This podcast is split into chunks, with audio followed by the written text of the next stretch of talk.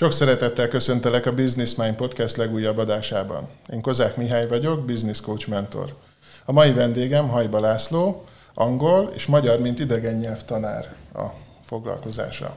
Azért hívtam meg, mert kíváncsi voltam, hogy az, aki a közszférában dolgozik, az hogyan lesz vállalkozó párhuzamosan a munkája mellett, és hogy milyen praktikus technikai tanácsokat tud adni azoknak, akik esetleg most, most vágnának bele egy ilyenbe. Köszöntelek itt a beszélgetésben. Köszönöm a meghívást.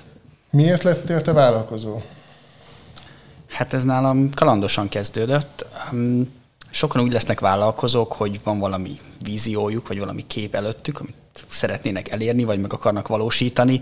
Én leginkább azért lettem vállalkozó, mert hát szükségből leginkább, ugyanis februárban diplomáztam az egyetemem, és én már eleve a közoktatásban szerettem volna dolgozni, ez volt a nagy terv.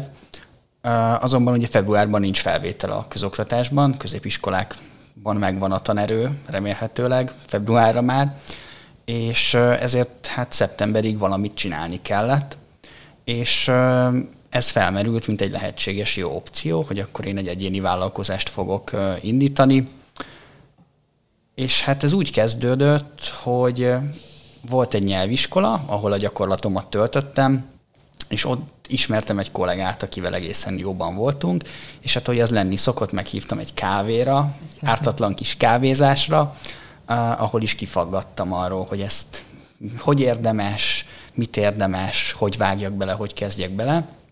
Ha jól emlékszem, pont egy hete hívtak téged is egy kávézásra el, amikor hasonló tanácsokat vártak tőled. Így ugye? van, igen. Most jött haza egy kolléga Prágából, uh-huh. és úgy döntött, hogy végül ő nem szeretne most mégsem a közoktatásban, uh-huh. és vállalkozó szeretne lenni, és hát akkor kaptam egy kávét. Szóval, ha kávéra hívnak, akkor lehet, hogy egy ilyen mellék kérdés is felmerül benne. Szóval, akkor mi volt? Akkor elkezdted a nyelviskolánál ezt a dolgot, és akkor hogyan, hogyan, hogyan, milyen formát használsz, milyen vállalkozási formát? Uh, igen, tehát most katás egyéni vállalkozó vagyok, ami azt jelenti, hogy alapesetben katásként 50 ezer forintot fizetsz uh, havonta, ezzel letudod az összes adókötelezettségedet, és ezen felül minden uh, az bevétel, amit mhm. effektíve elteszel.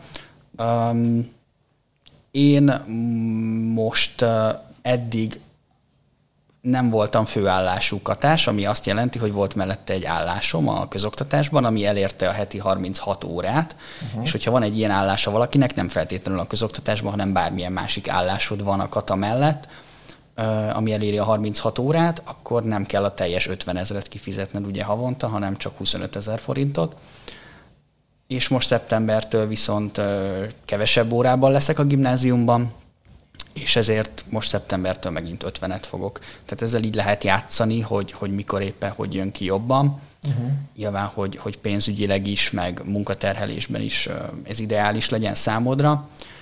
És hát én a vállalkozás indításához egyedül tényleg a, a kolléganőt vettem igénybe, mint segítséget és az ő tanácsait, de hogyha valaki bizonytalan, akkor nyilván érdemes egy könyvelővel erről beszélni, és egy könyvelő ezt így pikpak el tudja indítani, ügyfélkapu kell hozzá, és négy vagy öt helyre be kell adni egy-egy ilyen nyomtatványt.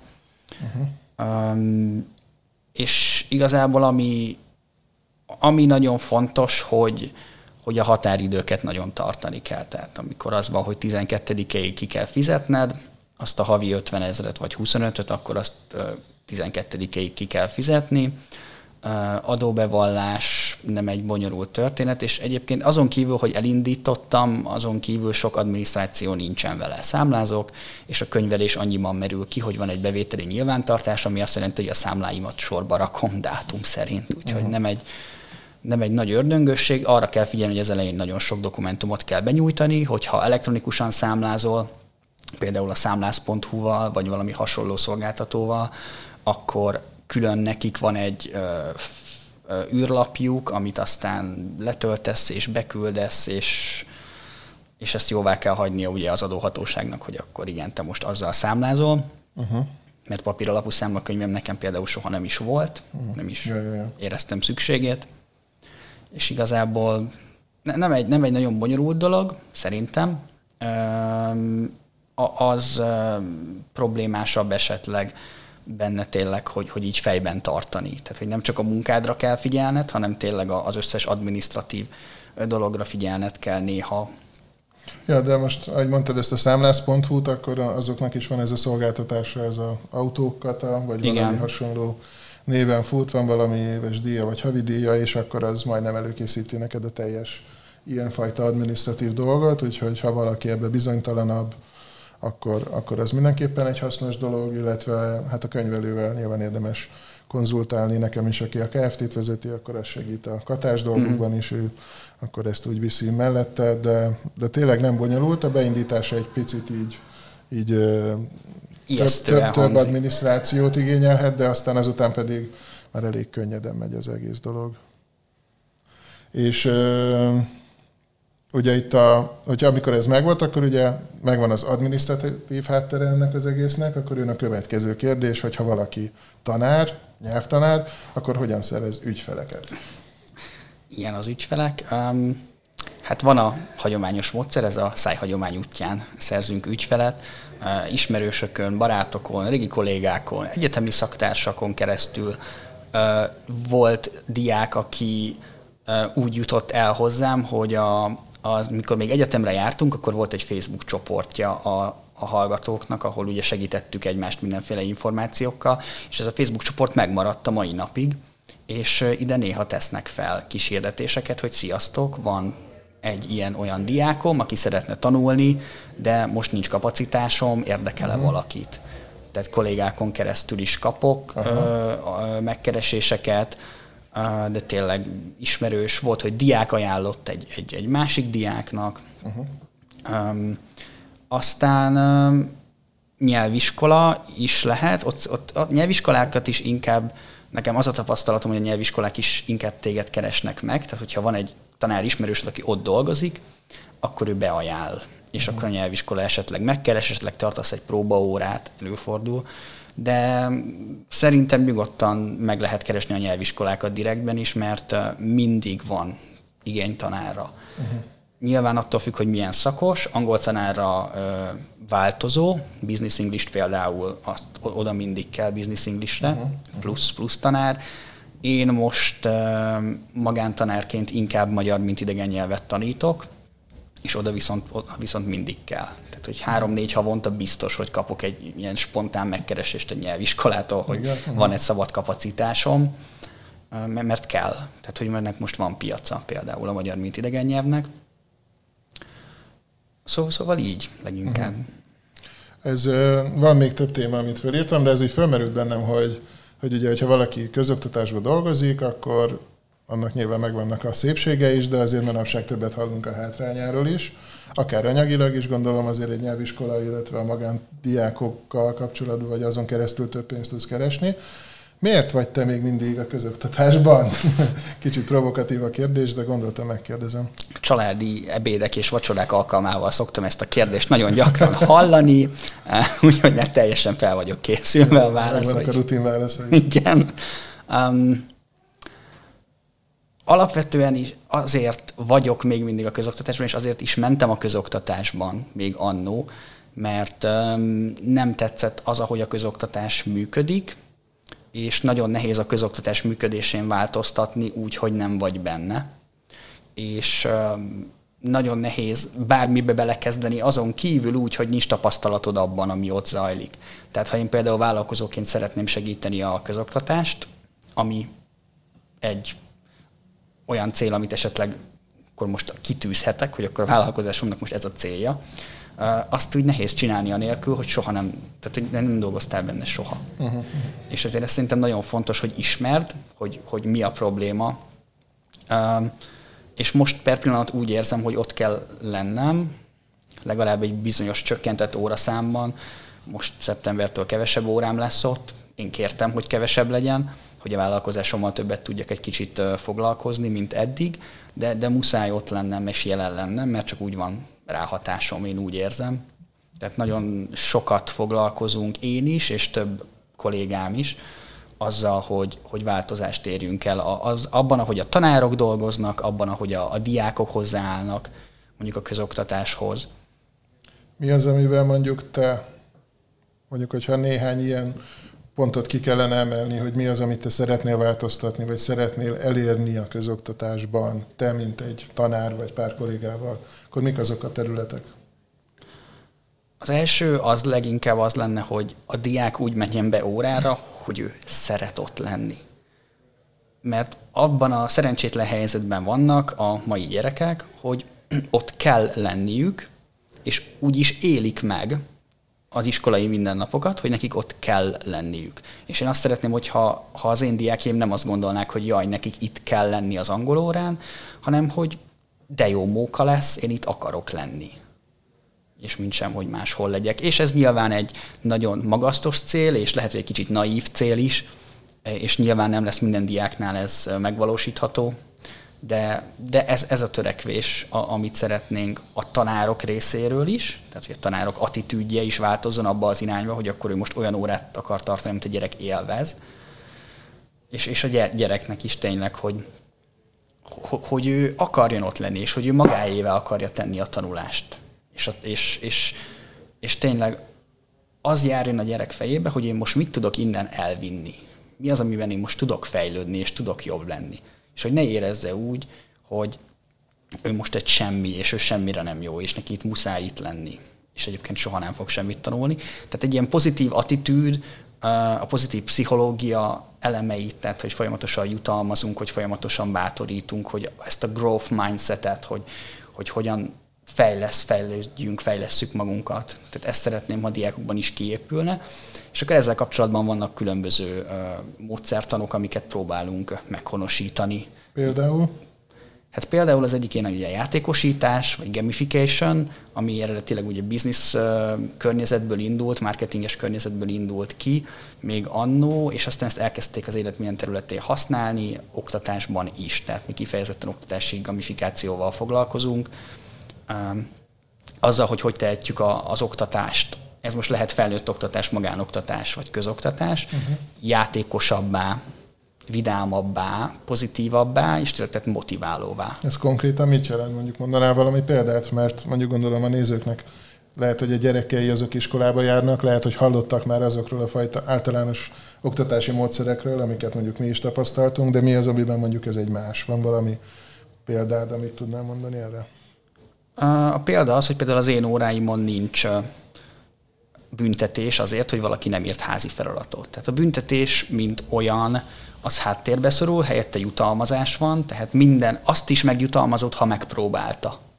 Ha már tett érte valamit, hogy, hogy, hogy előrébb jusson, ha nem sikerült, az sem baj. Ak- akkor is megjutalmazod, megdicséred, a játékosítás alapvetően ugye olyan elemekkel dolgozik, amelyek például a videójátékokban vagy a társasjátékokban felelhetőek, tehát pontokat ad, kis jelvényeket lehet szerezni, hogyha elértél valami olyan dolgot, ami nagy dolognak számít, aztán ranglisták vannak, hogy lehessen versenyezni a többi játékossal, itt ugye az osztályon belül, vagy a tanulócsoporton belül a többiekkel, valamilyen módon megjeleníteni vizuálisan azt, hogy te fejlődtél, mert nyilván, hogyha eléd rakok egy tesztet, hogy tessék, ennyi pontot értél el a teszten, az úgy oké, okay, aranyos, meg minden, de tehát, hogy nem lesz tőle élmény a, a tanulás.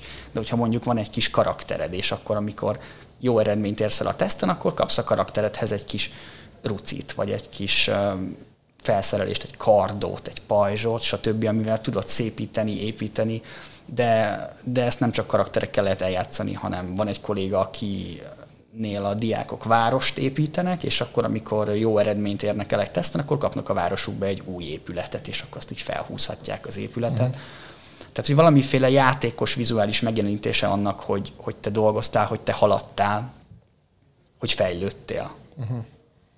És erre mennyire vevők a gyerekek, mennyire vevők a kollégák, és mennyire vevő a, a közoktatás? A gyerekeket győzködni kell nagyon sokszor. Az a, az volt a meglepő, amikor elkezdtük ezt csinálni többet magammal, hogy néha a gyerekek a legnagyobb ellenségeid ebben, mert, mert egyrészt van bennük egy ilyen tanult tehetetlenség, ami arról szól, hogy ők, ők hármasok voltak mindig is, vagy ők mindig is csak úgy ellébe szóltak, és sosem kaphattak ötöst, és ők így bedobozolják magukat ebbe a kategóriába, és akkor van egy ilyen tanultehetetlenség, hogy én már meg se próbálom, én már nem is próbálkozom.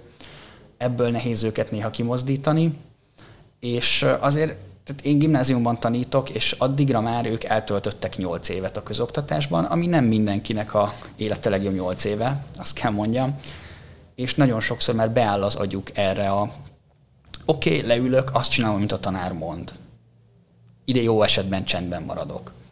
És az én óráim abszolút nem így néznek ki, tehát az én óráimon hangzavar van, zsizsi van, megyünk ide-oda, van, vannak olyan órák, amikor azt mondom, hogy na most azt csináltok, amit akartok, amivel szeretnétek foglalkozni, ebből, ebből, ebből és ebből lehet választani, és döntsd el, hogy neked mi a legjobb. És sok diák ezzel nem tud mit kezdeni, ezzel a fajta szabadsággal, mert nem így szocializálódott. Tehát néha velük azért van küzdés. De ez az elején, vagy ez utána folyamatosan, vagy csak amíg átérni ezt a falat, vagy ez... Inkább az elején, tehát amíg tényleg ezt megszokják, és hogy elhiszik, hogy hogy ez lehet jó is. Tehát a, amikor így először rádöbbennek, hogy, hogy én engem érdekel, hogy megszerezem azt a plusz két pontot, és hogy küzdjek érte. És akkor is, ha az a plusz két pont csak egy, egy, egy kis apró jelvényt fog érte kapni, amivel az életben semmire nem megy, mert ez csak egy, egy játék. De, de elkezdi érdekelni, és elkezdi motiválni az, hogy ezt a plusz két pontot mondjuk még bevasalja. Uh-huh. Tehát egy előbb-utóbb szerintem diákoknál kialakul, kollégáknál nehezebb egy kicsit. Um, ennek sok oldala van, és sok oka van, hogy miért nehéz a tanároknak, közoktatásban dolgozó tanároknak is, de vállalkozóknak is ráállni a játékos gondolkodásra. Egyrészt a neveltetésünk, mert mi is egyfajta oktatásban nőttünk fel, és én azt vettem észre, hogy még, az, még a vállalkozó nyelvtanárok is nagyon sokszor olyan dolgokat visznek be zsigerből az óráikra, mondjuk egy céges tanfolyamra, amit ők tapasztaltak a közoktatás során. És az nem feltétlenül egy rossz, nem feltétlenül egy jó taktika, nem is feltétlenül rossz, mert attól függ, hogy mire van éppen szüksége a csoportnak, de, de van egy ilyen zsigerből dolgozás, és így és így vannak helyzetek, amire, amire úgy reagálsz, ahogy azt te annó tapasztaltad az oktatásban eltöltött éveid alatt, de aztán erősen benne van szerintem egy ilyen kontrollvesztés is a közoktatásban. Tehát, hogy nagyon sok tanár úgy érzi, hogy kiszolgáltatott helyzetben van, mert ugye alacsony fizetés, alacsony megbecsülés, stb. És az osztályterem az egyetlen, ahol ő úgy érzi, hogy ő most irányító helyzetben van, ahol most ő tartja a gyeplőt, és ahol biztonságban érzi magát. És ugye a játékosítás alapvetően azt várja tőled, mint tanártól, hogy engedd el a dolgokat. Hogy ez egy szabad játék legyen. Mindenki csinálja, amit szeretne. Persze nyilván adsz kereteket, meg kontroll, de ez egy jóval szabadabb, jóval kötetlenebb módja a tanulásnak, és ezért sokan óckodnak tőle, uh-huh. kollégák. Az, hogy a közoktatás mennyire vevő, ez egy érdekes kérdés. Um, Találkoztál már korlátokkal, gátakkal, amiben úgy beleütköztél falakba? Főleg administratív korlátok vannak. Ez a jegyet kell adni, ennyi jegyet kell adni, ezt a vizsgát meg kell csinálni.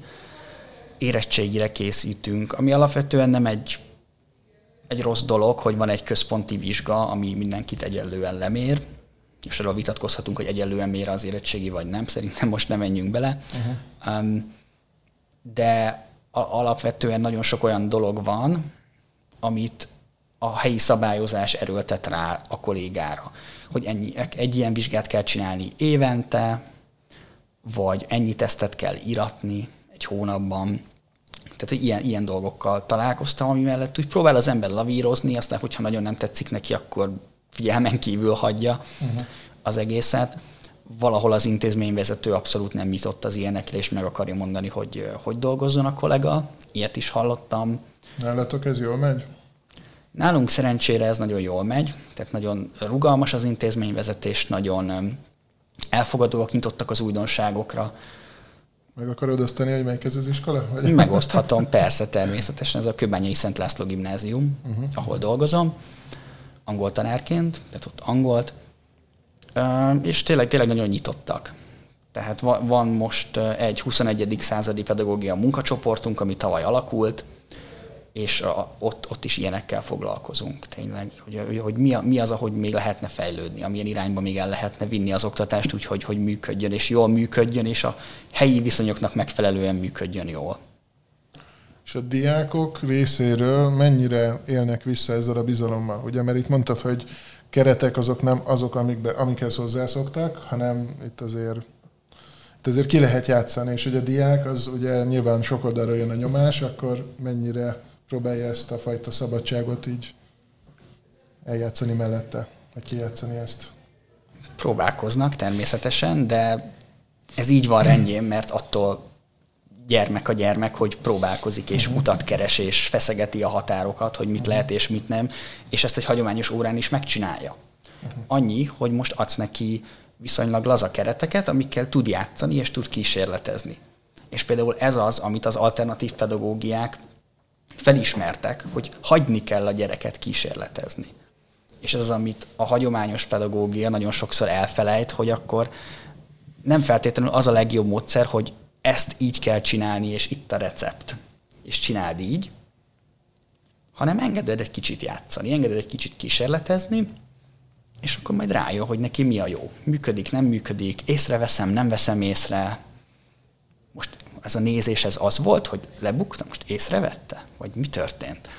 Tehát ke- kell bele ez a fajta macska egérjáték egy kicsit szerintem. Uh-huh. Mert különben nem érzi magáénak, különben nem érzi úgy, hogy, hogy az óra az egy biztonságos légkör, ahol ő, ő tud egy kicsit viháncolni, tud egy kicsit um,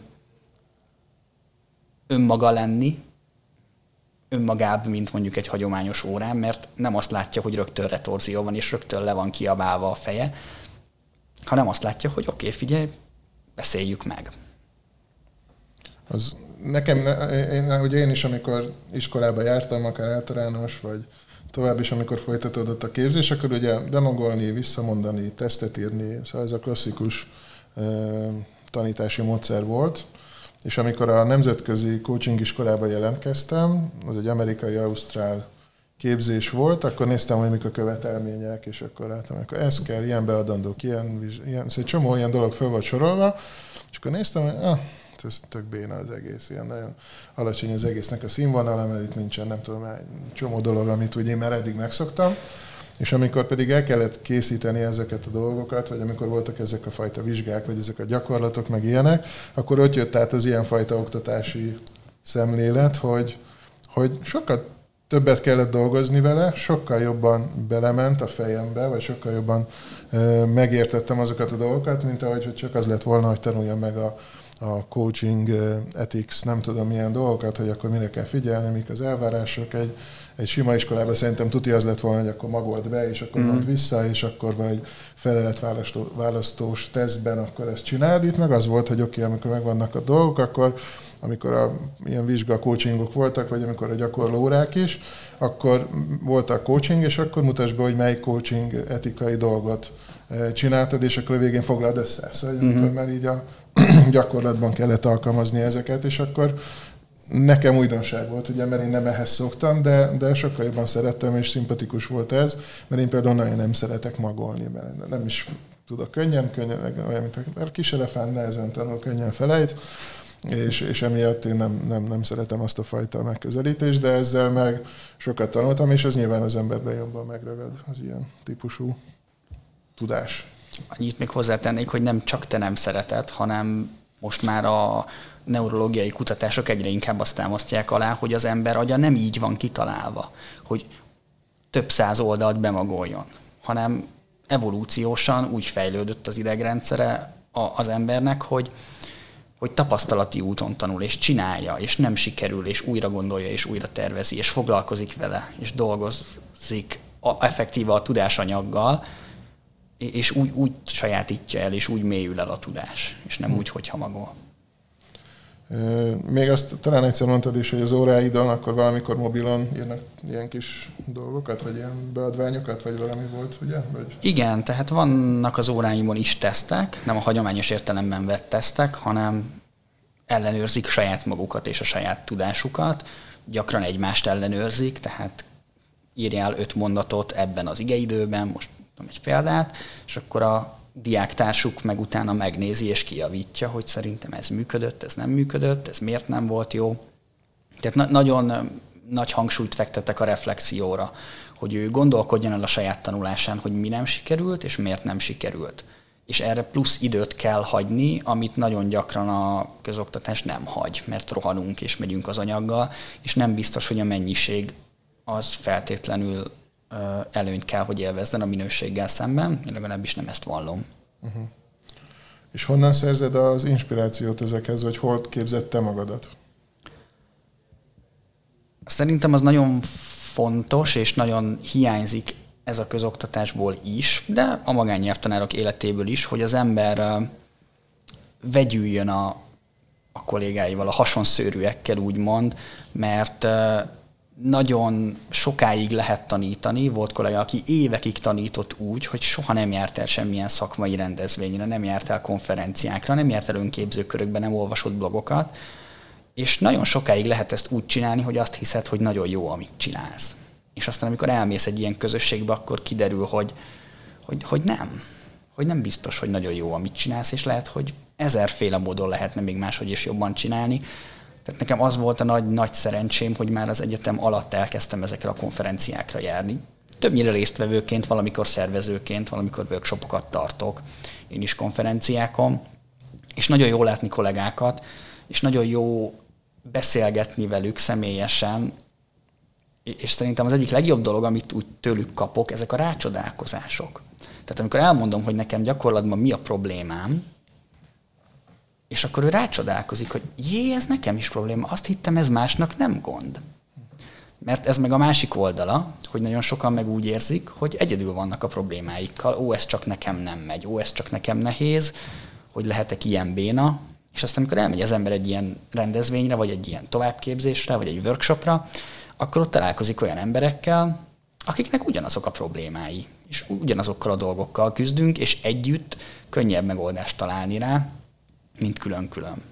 És mik azok a rendezvények, ahova te el szoktál járni, akár itt Magyarországon, vagy akár külföldön, ajánlanál valamit?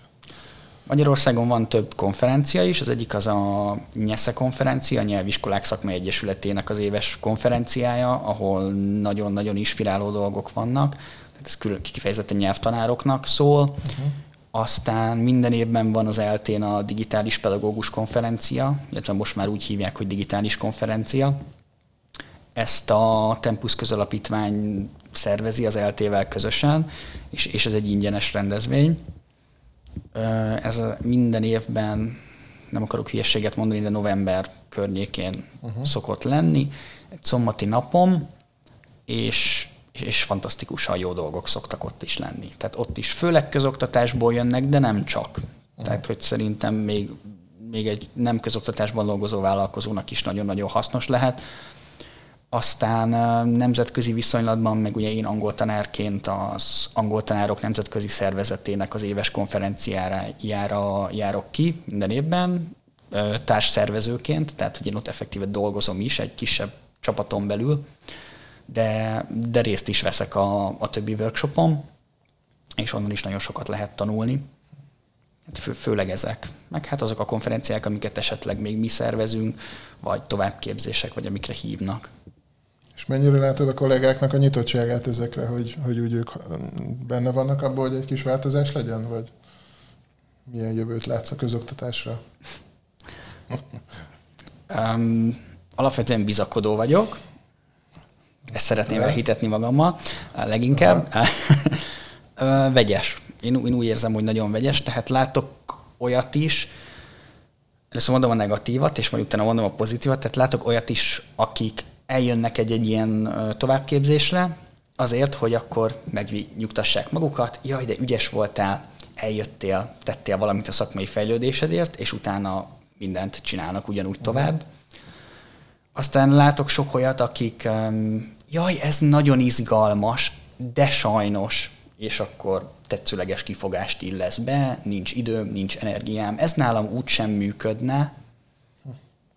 Tehát az a vicces, hogy a tanárokban is megvan ez a tanult tehetetlenség, hogy inkább meg se próbálom, mert ez nálam úgysem működne, az én iskolám ezt úgyse engedni.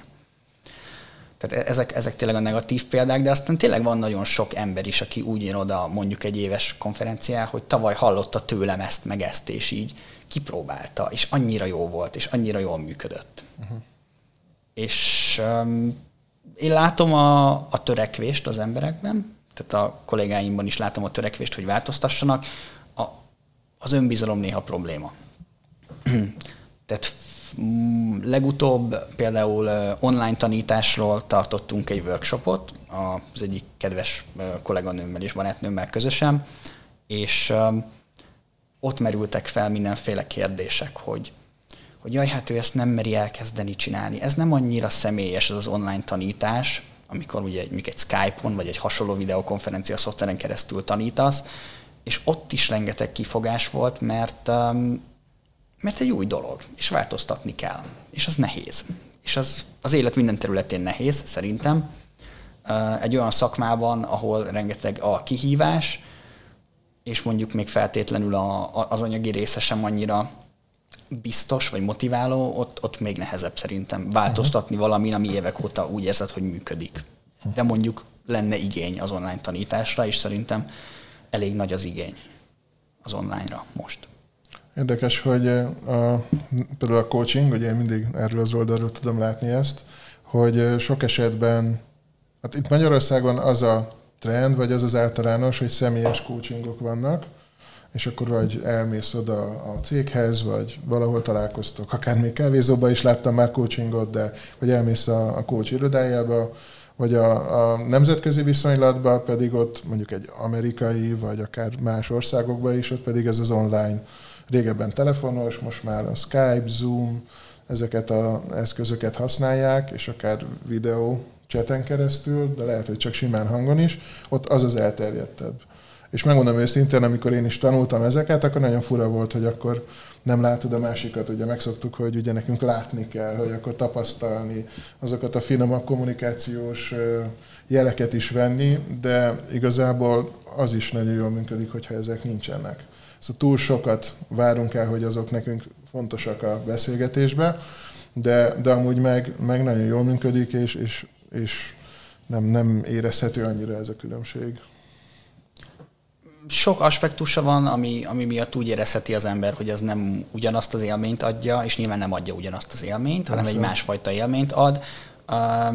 Az én diákjaim azt szokták mondani, hogy nem érzeznek akkora különbséget egy online óra között és egy személyes óra között, mint amekkorát gondoltak, hogy fognak érezni. Igen, igen. Én mindig uh, olyan szoftverrel csinálom, ahol egymás arcát is látjuk, tehát ez nagyon fontos, hogy legyen webkamerája a diáknak is, és nekem is. Uh-huh. Tehát fontos egy ilyen személyes kontaktus, hogyha egy városban élünk például, akkor, akkor én mindenképp szoktam velük személyesen is találkozni. Uh-huh. Van egy, egy ilyen gyakorlati óra például, amikor a városban csinálunk ezt, azt, amazt, ugye én főleg magyar tanítok, tehát akkor elmegyünk vásárolni a piacra, megkérdezzük az emberektől az utcán, hogy mennyi az idő, tehát hogy ez főleg ilyen gyakorlati óra, de a hagyományos óratartás az online is nyugodtan lehet szerintem csinálni, nekem nagyon bejött, és time management szempontból nagyon jó. Mert magántanárként az egyik legnagyobb kihívás, hogyha sok ügyfeled van, sok különböző ügyfeled van, és utazgatnod kell egész nap. Tehát van, hogy, vagy volt legalábbis, hogy egy nap négy-öt különböző helyre is mentem a városban. Kőbányától Óbudáig, át Újpestre, uh-huh. aztán le Újbudára és vissza és az nagyon-nagyon megerőltető időben is, tehát a közlekedés, most ez mindegy, hogy tömegközlekedéssel, vagy, vagy mondjuk autóval közlekedsz, de, de hogy nagyon sok idő, nem mindig tudja az ember eltölteni hasznosan azt az időt. Um, de hallgathat podcasteket Hallgathat podcastet közben. például egyébként. Ez egy nagyon jó lehetőség. Ha mégis erre kényszerül valaki, akkor ezt nagyon tudom ajánlani, de, de, um, de én úgy éreztem, hogy nekem sok és az online viszont abból a szempontból jó, hogy tényleg akkor uh, beírom a kis naptáramban 10-től 11-ig magyar óra. X diákkal, aztán 11-től délig magyar óra. Másik diákkal fél óra ebédszünet, aztán még egy magyar óra, uh-huh. és mhm. mindezt otthonról. Igen, szerintem, és ez működik is, ez is, és még biztos van sok terület, ahol ezt lehet csinálni. Egyszer mesélted, hogy hogy az egyik diákoddal az volt, hogy megbeszéltél egy találkozót, hogy menjen oda, és aztán is ott találkoztak, de aztán utána küldtél egy üzenetet, hogy menjen át máshova. Aztán mondanád, hogy mi volt, ez nekem nagyon tetszett az a történet, hogy... Igen, az egy gyakorlati óra volt, és megbeszéltük a diákommal, hogy a kávézóban találkozunk, a Deák téren, egy kávézóban, és amikor odaért, akkor én írtam neki egy üzenetet, magyarul, ami már az óra része volt, hogy hát én sajnos nem itt vagyok, hanem a könyvtárnál vagyok, és megírtam neki, hogy hogy jut el a könyvtárhoz. Ennek az volt az apropója, hogy éppen a tömegközlekedést, közlekedést, városi közlekedést tanultuk, hogy kérünk útbaigazítást, és hát akkor az volt a küldetése, hogy igazából megtaláljon engem, hogy hol is van a magyar óra, és akkor meg kellett kérdeznie a metró aluljáróban a, a jegyellenőrt, hogy hogy jut el végül is a Calvin térre, mert uh-huh. a Szabó Ervin könyvtárnál vártam éppen. és nagyon ügyesen oda talált, és azt mondta, hogy az elején egy kicsit pánikolt, de, de aztán nagyon-nagyon ügyesen oda talált. Szok, szoktam ilyen merényleteket elkövetni néha. Ez is így a játékosság jegyében egy kicsit, tehát hogy kimozduljon a komfortzónájából, és ez szerintem nagyon fontos, hogy, hogy az ember tudjon tanulni, meg, megfejlődni, hogy egy picit ki kell mozdulni a komfortzónából, nem százszázalékosan, mert nyilván tudott volna nekem írni, hogyha elakad, tudott volna segítséget kérni, de én bíztam benne, hogy nem kell neki, és nem is kell. Hát meg a más szempontból a komfortzónájából olyan szinten volt kivéve, hogy, hogy mint egy mindennapi életben amúgy is közlekedik, akkor ez, ez egy ilyen életszerű dolog volt, hogy nem, Így van. nem egy orvostól kellett megkérdezni, hogy nem tudom, hogyan lehet újraélesztést csinálni, hanem hogy közlekedik a városban. Ez egy ilyen köznapi történet volt. Így van. Ez, ez fontos szerintem, hogy életközeli legyen a, a szituáció, amit teremtesz az óráidon is, de, de mondjuk trénerként is, tehát hogyha továbbképzést tartok valakinek, vagy egy iskolában, akkor nagyon fontos, hogy megismerjem a, a helyi sajátosságokat, meg a helyi problémákat, hogy, hogy azokkal dolgozzunk, és arra keressünk megoldást, ami, ami, ami nekem az én életemben mondjuk nehéz, vagy kihívást mhm. jelent. Van most egy projekt, amin még dolgozol, ez az e-learning. Mesélnél arról, hogy mi az a célotok vele, vagy miért csináljátok ezt? Uh, igen, ezt egy kolléganőmmel közösen kezdtük el csinálni ezt a projektet. Ez egy uh, e-learning kurzus lényegében, ahol a, aki még semmit nem tud magyarul, de érdeklődik a nyelv iránt, az uh, feliratkozhat erre a kurzusra, és az alapokat legalább el tudja sajátítani. Uh, ez a kurzus a Udemy-n lesz majd elérhető, ami egy, egy oktatási platform, uh-huh. és nagyon sok eleme van. Alapvetően videók vannak, videókat megnézve jut hozzá a diák a nyelvhez, és aztán van rengeteg gyakorló feladat még mellette. Nagyon sok online eszköz van, amivel lehet nyelvet gyakorolni. Feladatkészítők, feladatbankok, szókártyakészítő programok online, és ezek vannak beágyazva a kurzusba, mint magába, a videók adják az elméleti alapot, és utána nagyon sok gyakorlás van benne, Um, és ezt tényleg olyanoknak szánjuk, akik valami miatt nem tudnak mondjuk uh, magyar tanárhoz járni, vagy magyar órára járni, de a saját tempójukban szeretnének valahogy ismerkedni így a nyelvvel. És um, hát körülnéztünk előtte nyilván a, a piacon, hogy, hogy mi újság ebben a tekintetben, és volt néhány online kurzus. Um, ne, nem voltunk teljesen megelégedve a módszertani alapjaival egy-két ilyen kurzusnak, mert uh, nagyon sok olyat talál az ember, ha mondjuk a YouTube-on is rákeresi erre, hogy, hogy magyar nyelv alapok például. Nagyon sok olyan videót talál, amit mondjuk angol tanárok készítettek, vagy magyar anyanyelvű, magyar, mint irodalom tanárok, nyelvtan tanárok készítettek, uh-huh. ami szakmailag szerintem nem mindig a, a legjobb. Tehát ennek van egy saját módszertan, hogy hogy tanítasz külföldieknek magyart, de ugyanígy angolból is megtalálható ez, tehát nagyon sok olyan videó van a YouTube-on, hogy akkor egy angol anyanyelvű ember, aki tud angolul, elkezd magyarázni dolgokat, és akkor majd ő akkor megtanítja az átlagbeszélőt beszélni angolul, és persze ez nem így működik, meg ez uh-huh. jóval bonyolultabb, tehát nem véletlenül épül egy szakma köré. Uh-huh. Um, tehát ezért körülnéztünk, nem voltunk teljesen elégedettek, és ezért uh, döntöttünk, hogy akkor elkezdjük a saját kis uh-huh. projektünket építgetni. És mi volt ebből eddig a legnagyobb kihívás, vagy hol tartotok most, mikor tervezitek ennek a megjelenését?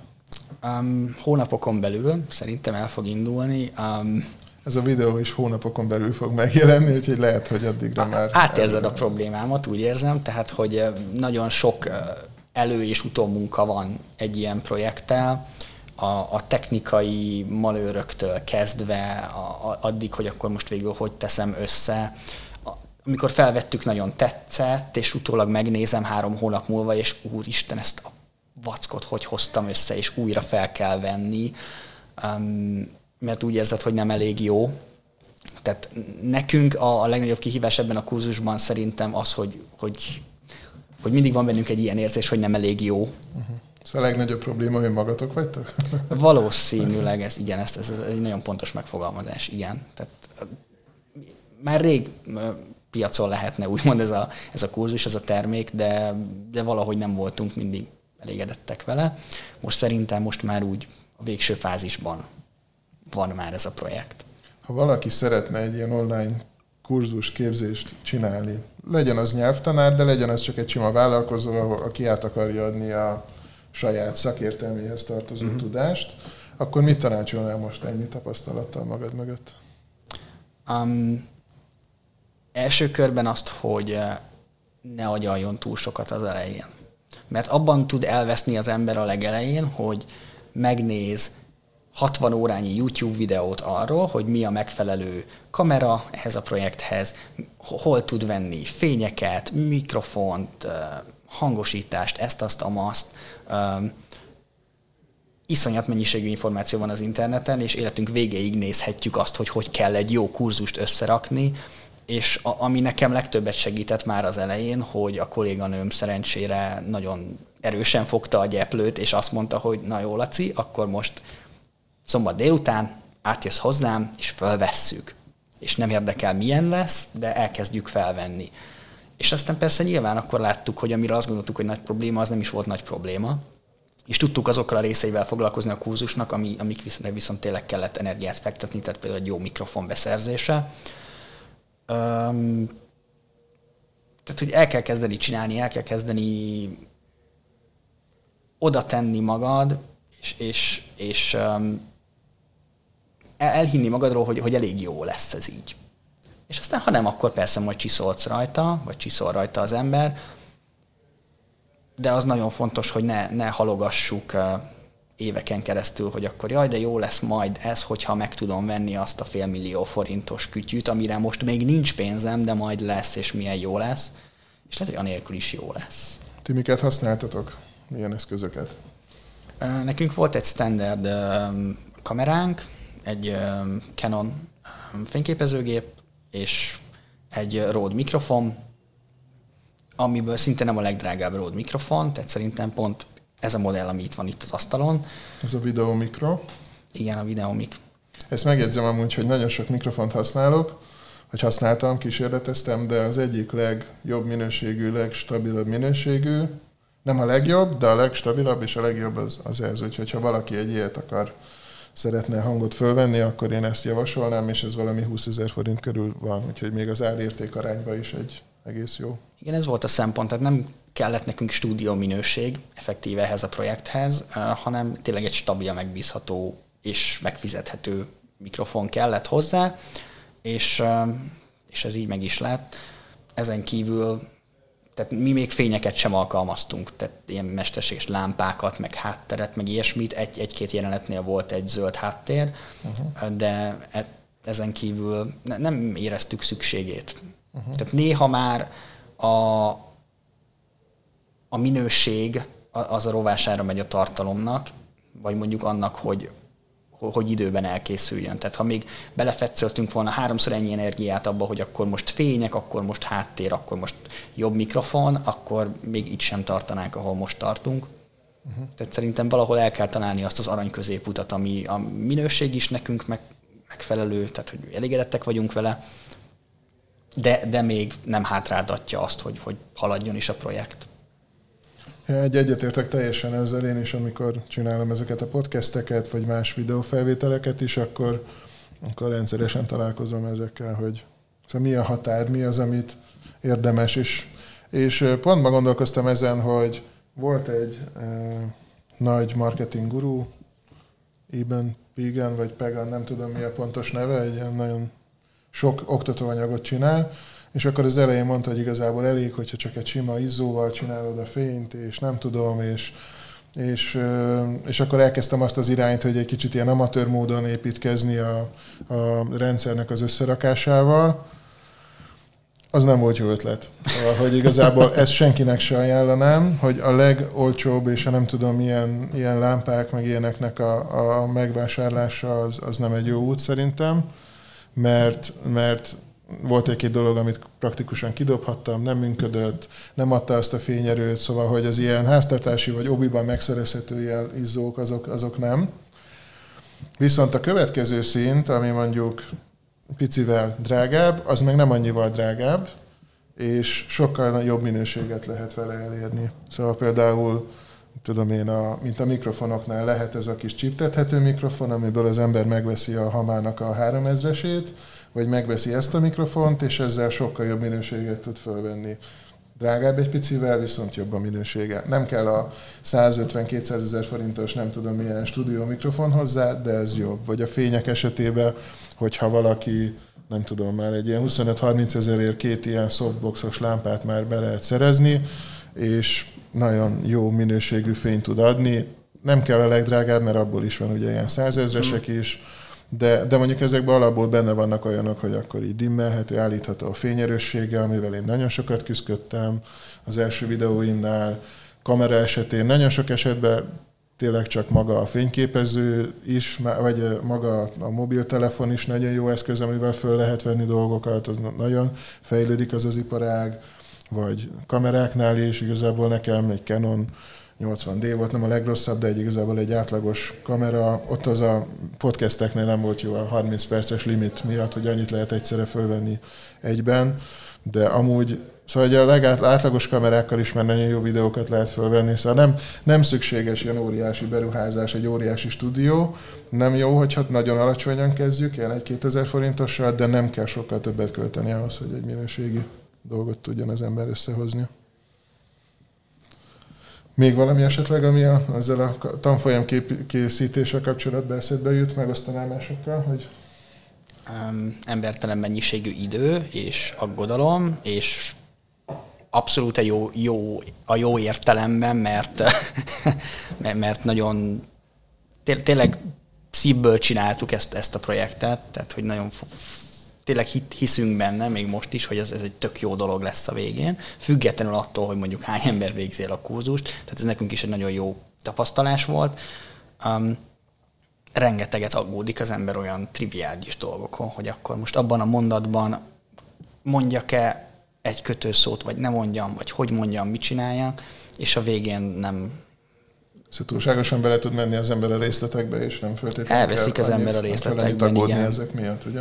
Igen, tehát a, a vágásnál is uh, emlékszem a vágásnál, a, a, amikor a videó nagyját vágtam, akkor abban az időszakban a, a háttérképem az egy teljesen fekete háttérkép volt, aminek a közepén hatalmas fehér világító betűkkel oda volt írva, hogy 80 százalék. Ami azt jelenti, hogy ha már 80 százalékosan elégedett vagyok vele, az már jó. és akkor ott már abba hagyhatom, és mehetek a következőre, uh-huh. Mert, mert benne van az emberben, hogy még mindig nem elég jó, és még mindig lehetne jobb. Uh-huh. Jó van.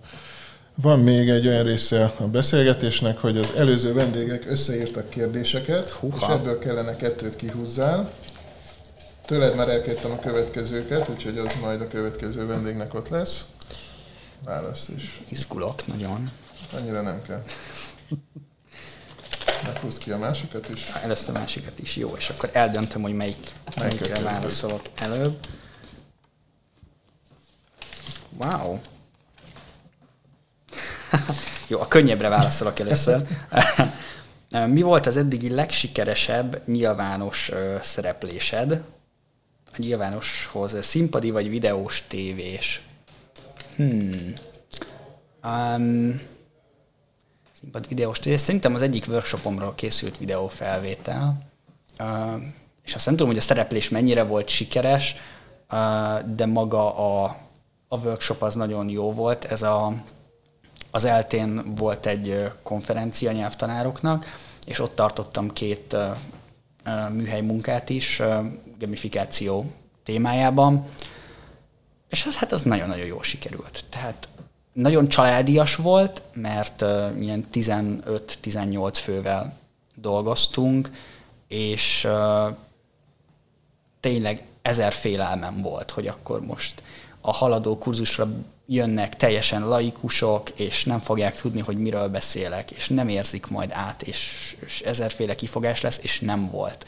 És, és nyitottak voltak, nevettek a vicceimen, az nagyon, az nagyon jó volt. Ezzel már meg, megragadták a figyelmedet. Az ember órákat készül arra, hogy akkor most mi, hova szúrok be, milyen poént, és akkor így sikerül, és neve mosolyognak, úristen, hát ez fantasztikus. ez egy nagyon jó élmény volt. Igen, talán ezt, ezt mondanám. Nem volt túl sok uh-huh. szereplésem még. Évek óta mondom, hogy majd elkezdek vlogolni. Milyen jó lesz, amikor majd lesz egy saját videoblogom, és akkor minden héten fel nem történt meg, nyilván. Nyilván ehhez köze e, van annak is, hogy rengeteget dolgozom, közoktatás rengeteg energiát elvisz, másfajta projekteken dolgozunk, mindig, ami kevésbé igényli azt, hogy én akkor most hetente feltűnjek a YouTube-on, és mondjuk keressem a nézettséget. Lehet, hogy majd lesz egy ilyen szakasza is az életemnek, amikor ez így előtérbe fog kerülni. Ha szeretnétek, hogy ilyen legyen, akkor mindenképpen írjátok meg kommentekbe, vagy majd az ő oldalát, és sárgaparipa.mi, me, ott, oldal, lesz majd, ott a... lesz majd a linkben is, és akkor ott írjátok neki, hogy akkor bátorítsátok, lelkesítsétek, hogy legyenek videók. Mert ezek szerintem érdekes témák, amikről beszéltél, és nyilván most egy pár mondatban tudtunk erről tárgyalni, de én azt gondolom, hogy az érdeklődés erre sokkal nagyobb, és sokkal jobban szeretnék az emberek, hogy, hogy, hogy, hogy kapassanak infót Magyarországon is, ugye, mert te kimész mondjuk Angliába, angol nyelvtanás specifikus területen, de én azt gondolom, hogy akár még a vállalkozók is biztos szívesen vennének ötleteket, tanácsokat arra, hogy hogyan tudják ezt az élményközpontú tanítást ők a mindennapokba bevenni. Szóval szerintem ez, ez erre lenne igény. Meglátjuk, az, az idő. Minden, minden az idő és a tér, tér függvénye, és az idő a hangsúlyosabb ebből. Most a nehéz kérdés. Fú, ez, ez, ez nagyon jó. Szóval, ha kiderülne, hogy egy heted van hátra az életedből, akkor hogy töltenéd? Jó kérdés. Fú. Uh, hát mindenképpen írnék egy nagyon rövid kis listát azokról a helyekről, ahova még el szeretnék menni, és még nem voltam. Uh, ha bár nagyon sok helyen jártam, hála a, a konferenciáknak például, tehát hogy a, ha nem lennének az éves konferenciák, akkor Angliából nem láttam volna ennyit, mint amennyit az évek alatt láttam. De, de mindenképpen elmennék helyekre, és nem tudom, szerintem megkeresném azt a két vagy három embert, akivel még így eltölteném azt az utolsó két hetet, és, és velük lennék, és biztos, hogy nem dolgoznék. Tehát az, az, tuti, hogy nem dolgoznék. Kivennék két, El, hét, két hét szabadságot. Elnézést kérek a diákjaimtól ezúton is, de, de, de nem. És akkor inkább a számodra fontos emberekkel töltenéd ezt az időt, és Igen. utaznál, és meg, meg magammal foglalkoznék még arra a kis időre is, és ha már nem tudom, lehet, hogy valaki azt mondaná, hogy arra két hétre, mert minek magaddal foglalkozni. Szerintem, szerintem fontos, hogy az ember így magával is törődjön. A, az, az az egyik legnagyobb fájdalmam az elmúlt két évben, hogy szinte mindig fullosak voltak a heteim, és minden egyes este volt valami, óra, magyar óra, vagy valamilyen nyelvóra, tehát dolgoztam effektíve minden este, és hogyha valamit biztos, hogy másképp csinálnék, akkor az biztos, hogy az lenne, hogy, hogy legalább egy nap a, a héten az, az így, legalább a délután része az így, így meghagyni szabadnak. Tehát mhm. beírni a naptáramba, hogy akkor az le van foglalva, spontán időtöltésre. Tehát igen, igen. szerintem ezért is ezt csinálnám az utolsó két hétben, az élmények, meg úgy a magammal egy kicsit foglalkozni. Szerintem fontos. Jó van. Meg szoktam kérdezni, hogy ki az, akit még szívesen látnál itt a podcastekben. Van esetleg valaki, aki érdekelne a beszélgetés? Mm, hát kollégát feltétlenül, tehát um, tudok igen pár nevet mondani a, a kollégáim közül, akik szintén foglalkoznak, lehet, hogy majd egy későbbi évadban megint uh-huh, előkerül ez a téma, és akkor... És akkor Van valaki esetleg, aki az ilyen e-learning, vagy élmény alapú, vagy gamificationben valami magyarországi szakember, aki, aki szerinted így fontos lehetne? Van valami, mi eszedbe jut? Mm, hát gamification foglalkozik például a Froman Ricci, Froman Ricci, ők, nekik van is egy központjuk, a Játékos Lét Kutatóközpont, ők uh-huh. nagyon belásták magukat a témába, tudományos szempontból is, de aztán ott van a Fekete Zsombor, aki meg marketing gamifikációval foglalkozik céges szinten, tehát hogy ő is esetleg, uh-huh. és a kollégák közül pedig mondjuk Barbarics Márti, aki aki nagyon nagy úttörő a játékosításban, tehát vele, vele tényleg az egyetemen együtt foglalkoztunk ezekkel a kérdésekkel. Köszönöm szépen. Mi az a dolog, amit magaddal viszel? Mostanában elkezdtem megkérdezni a beszélgetés végén, coachingba is ez egy fontos dolog. Megkérdezem így a beszélgetésbe, mit viszel magaddal? Mm, Jó kérdés.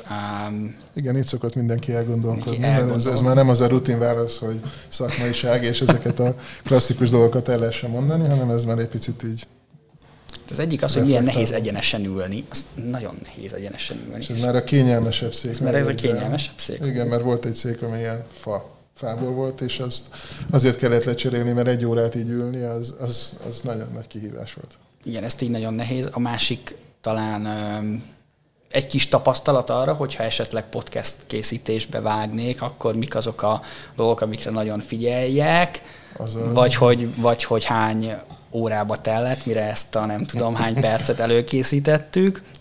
És mennyi technikai hülyeség jött elő, az is? Meg... Ennyi helyen romolhat el a történet, igen.